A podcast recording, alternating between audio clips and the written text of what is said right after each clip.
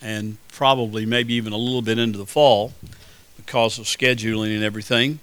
Uh, but I want us to start looking at what has been called the Apostles' Creed.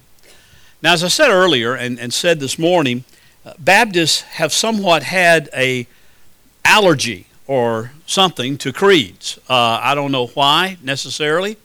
Uh, Baptists grew out of a, a very individualistic kind of uh, and very uh, uh, you know definite type of background that said, well, we just we just have the Bible and we just want to believe the Bible. And, and I, I, I love that. I, we do believe the Bible, and we want to keep believing the Bible.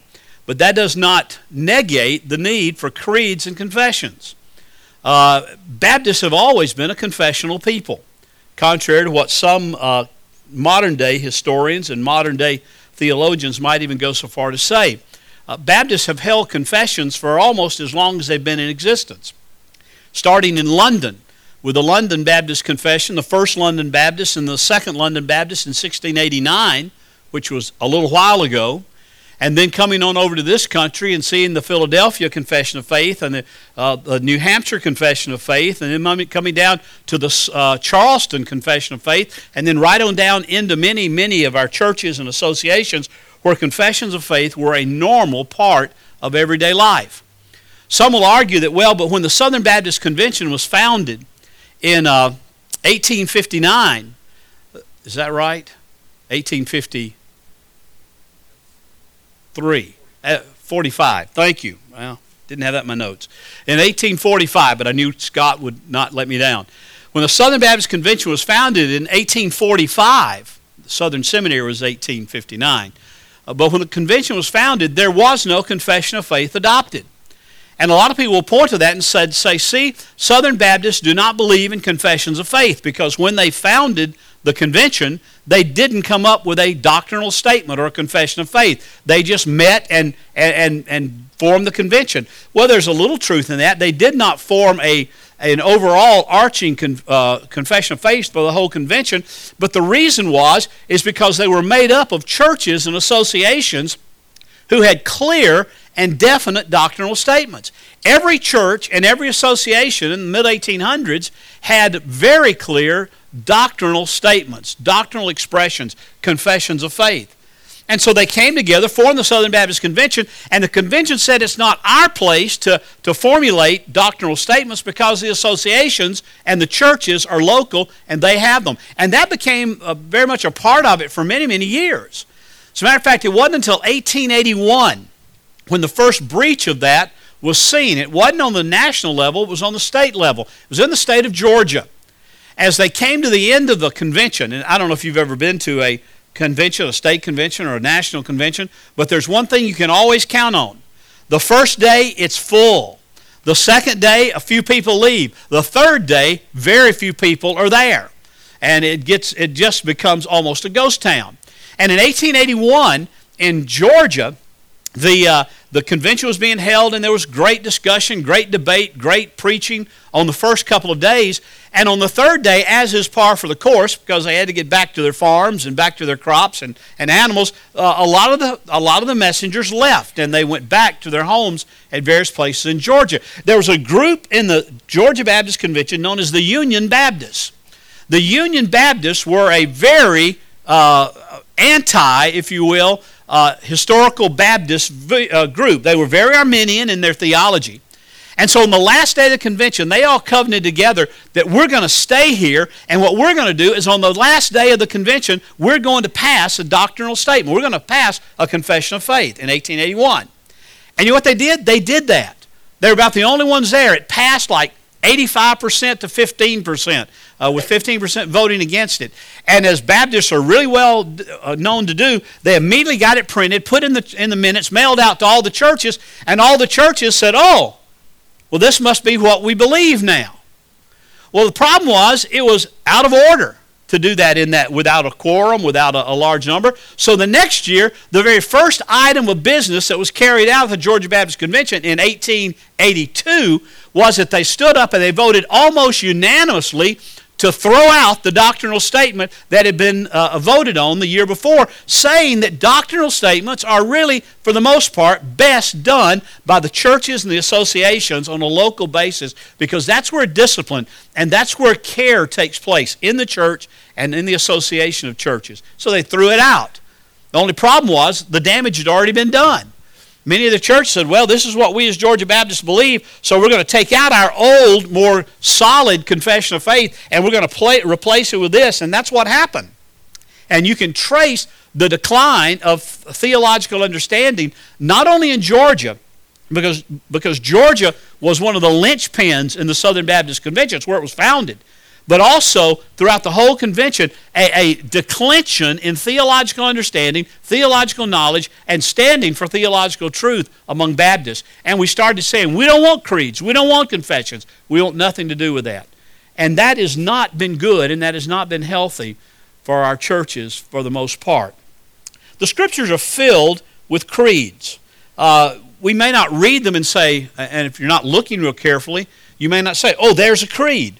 Look with me in, in Ephesians chapter 4, for instance, just for a moment. Let me give you a creed statement here. In Ephesians chapter 4, verses 4, 5, and 6, the Apostle Paul writes this There is one body and one Spirit, just as also you were called in one hope of your calling, one Lord, one faith, one baptism, one God and Father of all, who is over all and through all and in all. That is a creedal statement. Paul is saying, This is what I believe. I believe that there is but one body and one spirit and one hope and one calling, one Lord, one faith, one baptism, one God and Father who is sovereign, who rules over all of creation, everything He's created. That is a creedal statement. I'll tell you why it is in just a minute. Or think about the Apostle Peter. Do you remember there in Caesarea Philippi when they were sitting around talking, the disciples and Jesus, and Jesus said, uh, who do men say that I am? And uh, the disciples said, well, some say you're John the Baptist, and some Elijah, and some one of the other prophets. And they were kind of batting that around a little bit. And he immediately turned to them and said, But who do you say that I am? And Peter very quickly and very boldly said, You are the Christ, the Son of the living God. That was a creedal statement for Peter to say that. He was expressing what he believed. Now, that was not the whole of the gospel. You are the Christ, the Son of the living God. It's very central and very important, but it was not the totality. When, when Paul writes here, one body, one spirit, etc., that is not the totality of the message of the Scripture, but it's central to the message of the Scripture. And we need to understand that. Maybe this illustration would help you a little bit.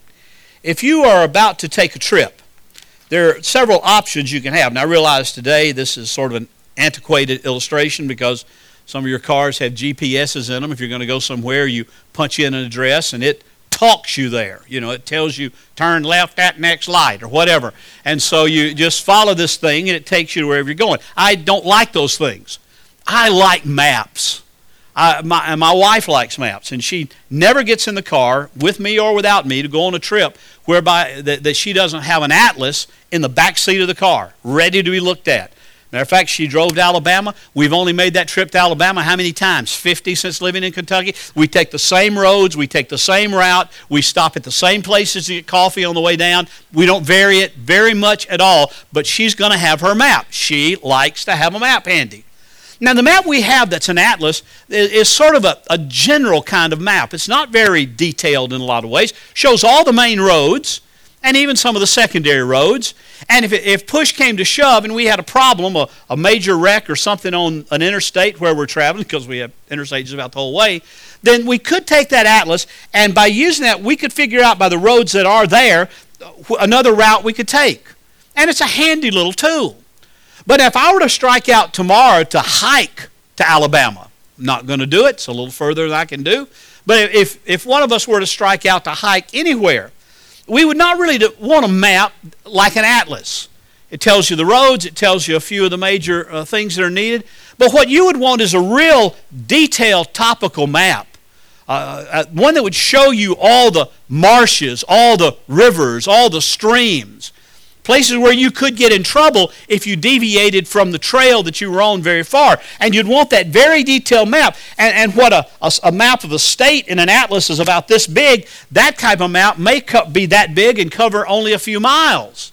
But it's telling you where you're going, it's helping you get where you want to go in a very detailed fashion. Well, I sort of liken the Bible and creeds and confessions to those maps.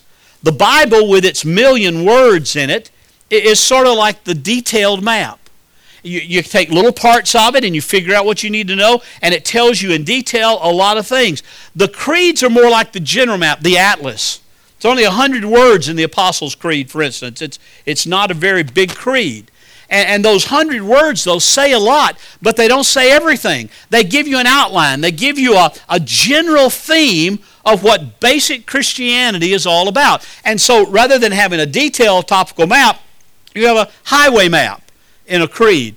And it can point you to ways and, and things that you need to discern and understand better by fully looking at them in the Bible.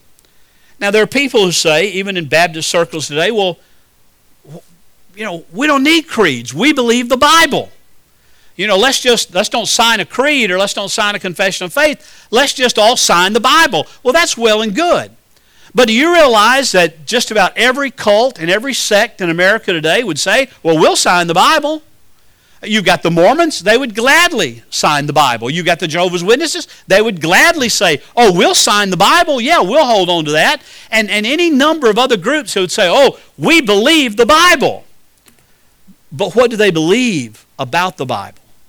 They even say, We believe in Jesus Christ. But who is this Jesus Christ? One of the main controversies that arose in the, 14, uh, the 400s within the church was a discussion about who Jesus was and, and, and what Jesus was.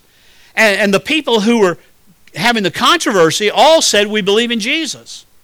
But there was one man, Arius, who developed a, what was known, now known as the Arian controversy, who said, Well, I believe in Jesus, but Jesus is not pre existent before the manger. Jesus came into existence on the night that he was born to the Virgin Mary in the stall in Bethlehem as a young baby. That's when Jesus began. Well, the, the church was in an uproar because the church had believed, and rightly still believes today, that Jesus is the pre incarnation existent Son of God, that He has always existed. John said in John 1 1, For in the beginning was the Word, and the Word was with God, and the Word was God. The same was in the beginning with God. Jesus Christ, the very Word of God, has always been in existence. And yet Arius said, no, we don't want to believe that. We want to believe that Jesus is a created being by birth, just like everybody else is. And that's when he uh, came into existence. Well, they held a council about that. They discussed it, and, and out of that came uh, a, a, council that declared that no, Jesus was the pre existent, pre incarnational existent second person of the Godhead, second person in the Trinity.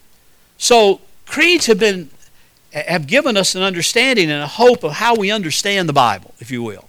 The Apostles' Creed is no different. I want to I want to give you just a little bit of reasoning why we would use creeds as this general map and yet have to use it alongside of the Bible. Uh, creeds have been used throughout the life of the church to teach truth, but also to fight heresy. They've been used to teach what truth is, but also to fight heresy. Now, I realize that in the 21st century, it's almost a heresy to talk about anything being a heresy. You know, it, it, we just don't believe in heresies. We believe that everybody has their own route, everybody can believe their own thing, and as long as you believe something, then everybody's all right. And there's no such thing as heretical teachings. I, I was listening to the radio this week and I heard I heard some things on there that made my hair stand up, literally, and it was on a Christian radio station that was talking about, you know, how we believe and how we come to faith and how we worship. And, and one person uh, commented, called in and commented that we need to worship not like we're at a football game, but worship like we're church. You know, we don't cheer and rant and rave and, and give Jesus a J and an S. You know, you don't do that. That we ought to come with a, with a solemnity and a celebration together, but we ought to come before God and worship God as He has prescribed in His Word. Well, somebody just jumped all over that person and said, How dare them judge how another person's person worships? We ought to worship God any way we want to. And to which I was screaming at the radio, ask Nadab and, and Abihu about that. Ask them what it's like to worship God any way you want to. They went in and worshiped God, and, and what happened? Well, the, the, uh, the, they offered strange incense, strange fire before the Lord, and the fire came out of the altar and consumed them because they were worshiping not as God had prescribed, they were worshiping in their own way. Now, I believe we've got some latitude and we've got some freedom within worship, and we ought to utilize that for the glory of God. But I believe we also have to look at the Scripture and say, how does God want us worshiping? What are the elements of worship? It's not about us, it's about Him. And so we have to concentrate on that. So there are heresies today, but to, to be able to understand the importance of creeds, you have to at least acknowledge that there is such a thing as heresy, there is such a thing as untruth, non truth in our world today.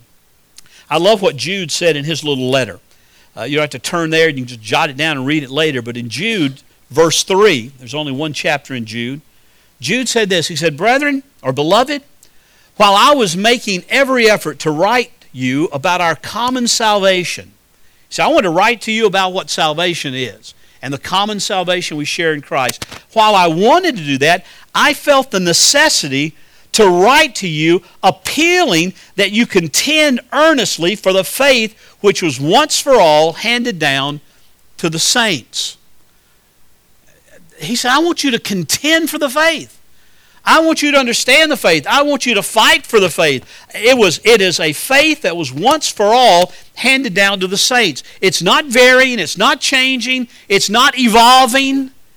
It is a faith that has been handed down from the apostles to you and me. That's why the church in Acts, in Acts chapter 2, verse 42, that we've looked at so many times, it said they were continuously devoting themselves to the apostles' doctrine. And that's what we continually devote ourselves to week after week as we come together and study the New Testament. We must fight, we must contend for the faith that's been handed down. I see about seven, I'm just going to give these to you quickly, but seven importance or important statements of why we need creeds and confessions. And uh, I'll, I'll, give you these rather quickly, and we can get them to you later if you want to, if you can't get them down. Number one, they help define the truth. They help define the truth. They take the, the totality of Scripture and they put it in a, in a bite sized bit, if you will, something that you can digest, something you can think about. They define who Jesus is. It's not just that you know Jesus is just some nebulous Savior that just is kind of meek and mild, and, and you don't have to really know what he's all about. The, the creeds help us understand who Jesus is, who God is, what the church is. And we'll talk about that as we read the creed in just a moment. Secondly, they, they help correct error. They, they set boundaries that we live within. Uh, and, and you just don't go over those boundaries. The creeds and confessions help us to have a boundary that we live within. And we say these and we understand these, and they're easy to delineate. Uh, and, and, and we say this is what helps us to correct error within the church. Thirdly, they operate as standards for God's people. They're basically just a summary of what we believe. They don't replace Scripture. They never replace Scripture. And nobody that I know of that, that enjoys the creeds, and I do enjoy the creeds, and I enjoy reading them and studying them and, and reciting them even in my private devotional time, in my private prayer time. Nobody I know that loves the creeds say, okay, that's all we need. We need the Scripture, but we need creeds to help us understand God's standards for His people. Fourthly, they assist us in worship.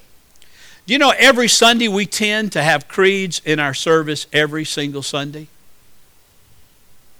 Did you, do, do you recognize that?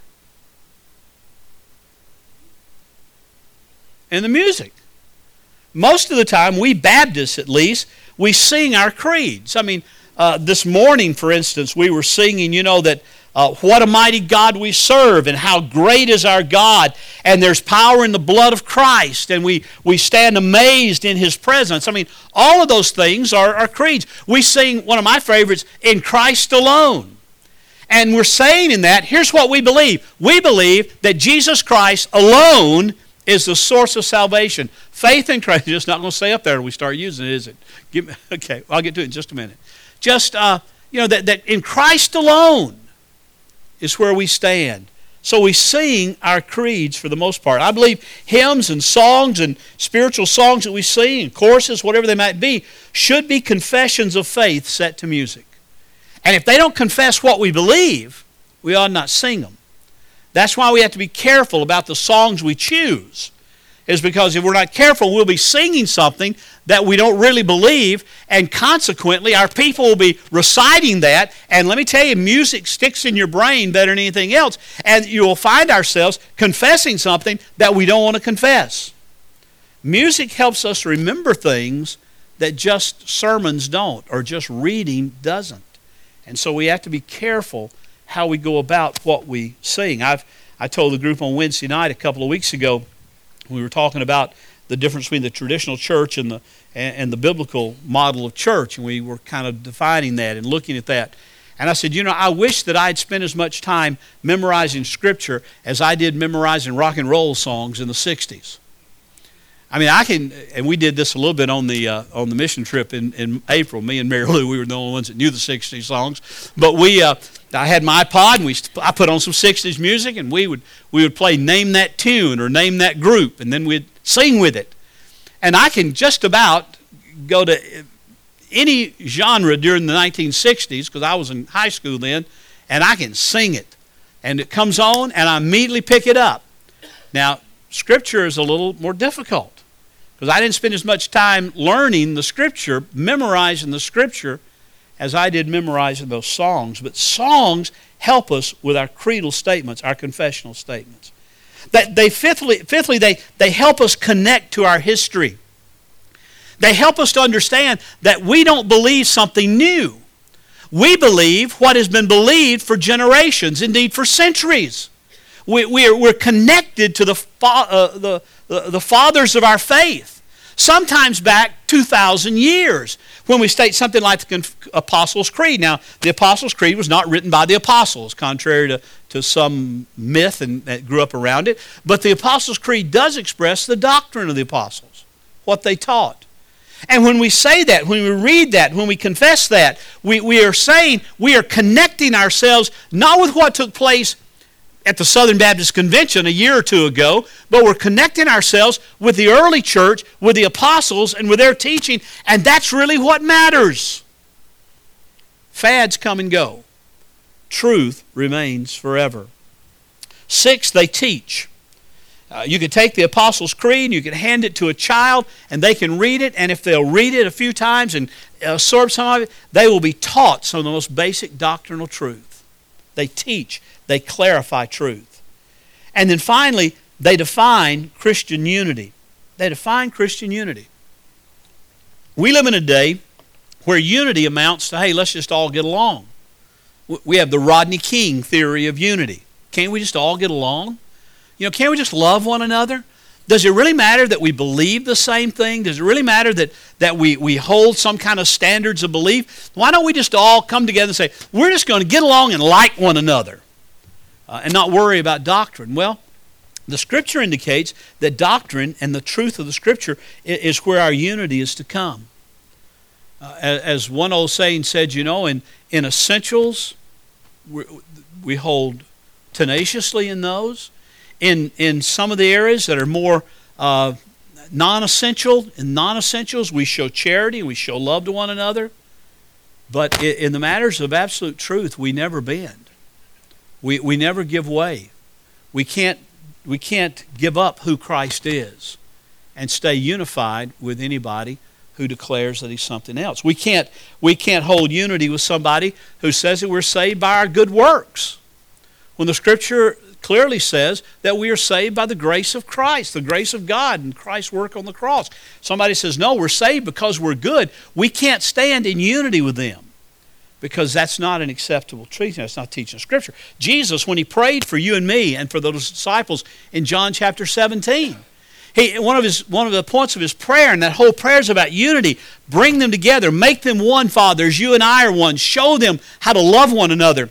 And he said, Father, sanctify them in the truth. Your word is truth. So our unity has to be around the truth of God. And creeds and confessions help us define that unity. Same with the, the passage I read to start with out of Ephesians 4. We understand that there is one body. And, and folks, that's not the Baptist body. You know, there are believers, and there's a body of believers, the redeemed in all sorts of different churches in all different kinds of churches, those who have put their faith in Christ and trust in Christ alone, by grace alone, through faith alone, and, and they are our brothers and our sisters. I don't care what their tag is, I don't care what title they choose to follow under. Uh, we don't have all the answers, and we're not all there is. And neither are some other groups who think they are. There's one body, there's one Spirit, one Holy Spirit who's the third person of the Godhead, who effects regeneration by his work in a person's life, gives new life, gives new birth. You're called with one hope, in one hope of your calling. Our call is into Christ, and our hope is in Christ and Christ alone. There's one Lord, Jesus Christ. There's one faith, and that is not a, a church, it's the faith in Christ alone. There's one baptism. That's not baptism by water. Not even talking about water baptism there. Water baptism is merely a symbol of the one baptism. This baptism is baptism by the Spirit of God into the body of Christ. And uh, it happens at salvation, it happens at conversion. One God and Father who is over all and through all and in all. And so we, we see that those kind of things define our unity, who we can and who we cannot have worship fellowship with. And there's some people in some groups that I will be co belligerent with in, in issues such as abortion or what marriage is all about, who I would never enter into a worship relationship with. Does that make sense? You know, there's some I would work for righteousness, public righteousness with, whom I would not invite their pastor or their whatever to come into our church and preach because the doctrine is so different and the creedal understanding is so different. So there's the reasons. There's seven reasons that I see why these creeds are important. Now, I haven't even gotten to the sermon yet. That's all introduction. Sorry. And I won't do the whole sermon, but I do want, to, I do want you to see the creed. Uh, hit that next. And next time in two weeks, we'll have you a copy of this that we can look at because we're going to break it down line by line as we go through the next few weeks. This is what the creed says, and it says I. But I want you to realize it's not an individualistic I, it's the group body speaking, I believe, and it's really we believe. We confess this. I believe in God the Father Almighty, the maker of heaven and earth, and in Jesus Christ, his only Son, our Lord, who was conceived by the Holy Ghost, born of the Virgin Mary, suffered under Pontius Pilate, was crucified, dead, and buried he descended into hell. We'll have fun with that one. The third day he arose again from the dead. He ascended into heaven and sitteth on the right hand of God the Father Almighty. I think I changed the sits up there. He sits on the right hand of God the Father Almighty. From thence he shall come to judge the quick and the dead, and the quick being those who are alive. I believe in the Holy Ghost, the Holy Catholic Church. Notice the little c there. That's important. The Holy Catholic Church, the communion of the saints, the forgiveness of sins, the resurrection of the body, and the life everlasting. Amen. Now, that's a hundred words. But in that hundred words, there is an outline of basic Christian truth, an outline of basic Christian doctrine. Now, I'm just curious. This is a little survey here as we come to a close tonight, and we'll get to I believe next week uh, or two weeks from now. How many of you grew up in a church where the Apostles' Creed was quoted quite regularly? Yeah, there's, there's quite a number here where that's the case. Uh, and, and, I, and, I, think that's good. I mean, actually, how many of you been in a, uh, not maybe growing up, how many of you been in a church where it was quoted sometimes. Now, every one of you should have raised it because we've actually used it twice in three and a half years here at Grace, all right? We've used it as a responsive reading on Sunday morning on, I think, two occasions, maybe three, but I believe it's only two. So every one of you have seen it done in worship before, uh, even here. But the point I want to make is we ought not be afraid of creeds and confessions. Uh, we, we now have as Southern Baptists a confession of faith, the Baptist faith and message. And uh, we'll tie that in a little bit with this as we move through it and show you where they, they are in agreement with one another very clearly. We also understand that, that as a church, if, if you go and look at my resume, uh, I don't send those out anymore, but I used to. And uh, when I sent, but even when I sent out like to go and do a, this men's conference I'm doing in April, they, uh, in August, they called and asked for a resume, and I sent them the resume. And one of the main statements in my resume is about a 10 point doctrinal statement. Now, I will tell them that my full doctrinal statement as a Southern Baptist is the Baptist faith and message. But here's what I see as sort of a synopsis of what I believe. And it's only 10 points.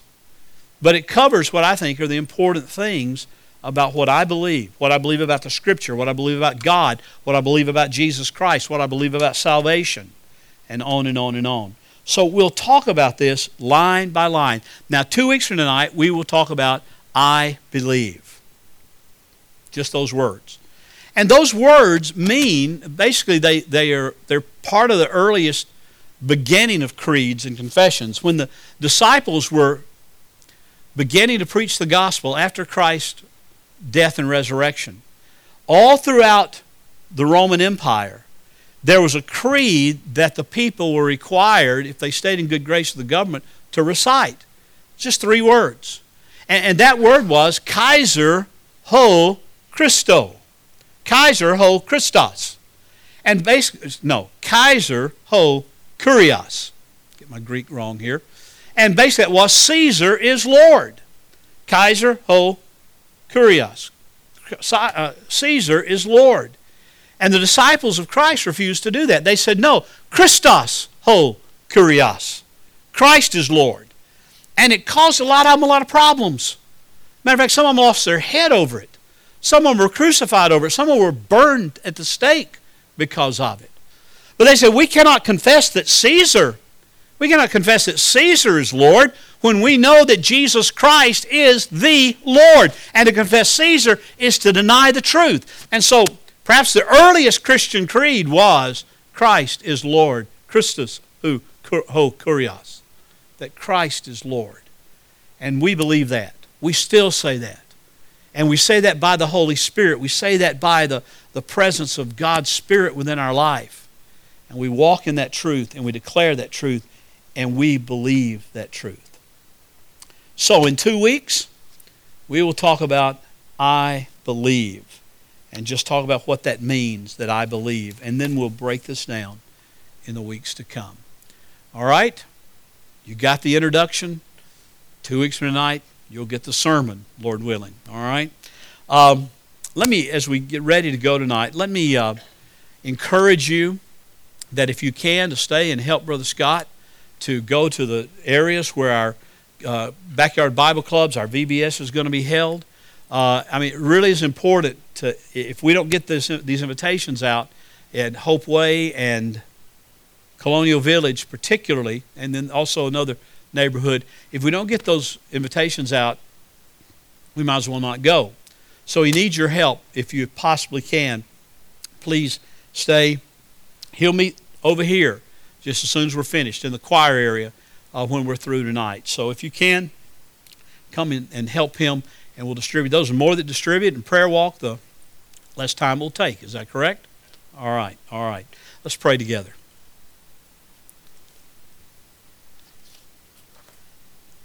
And also, before we pray, remember Wednesday night, we will meet down at the Holtzclaw building for a homemade ice cream fellowship.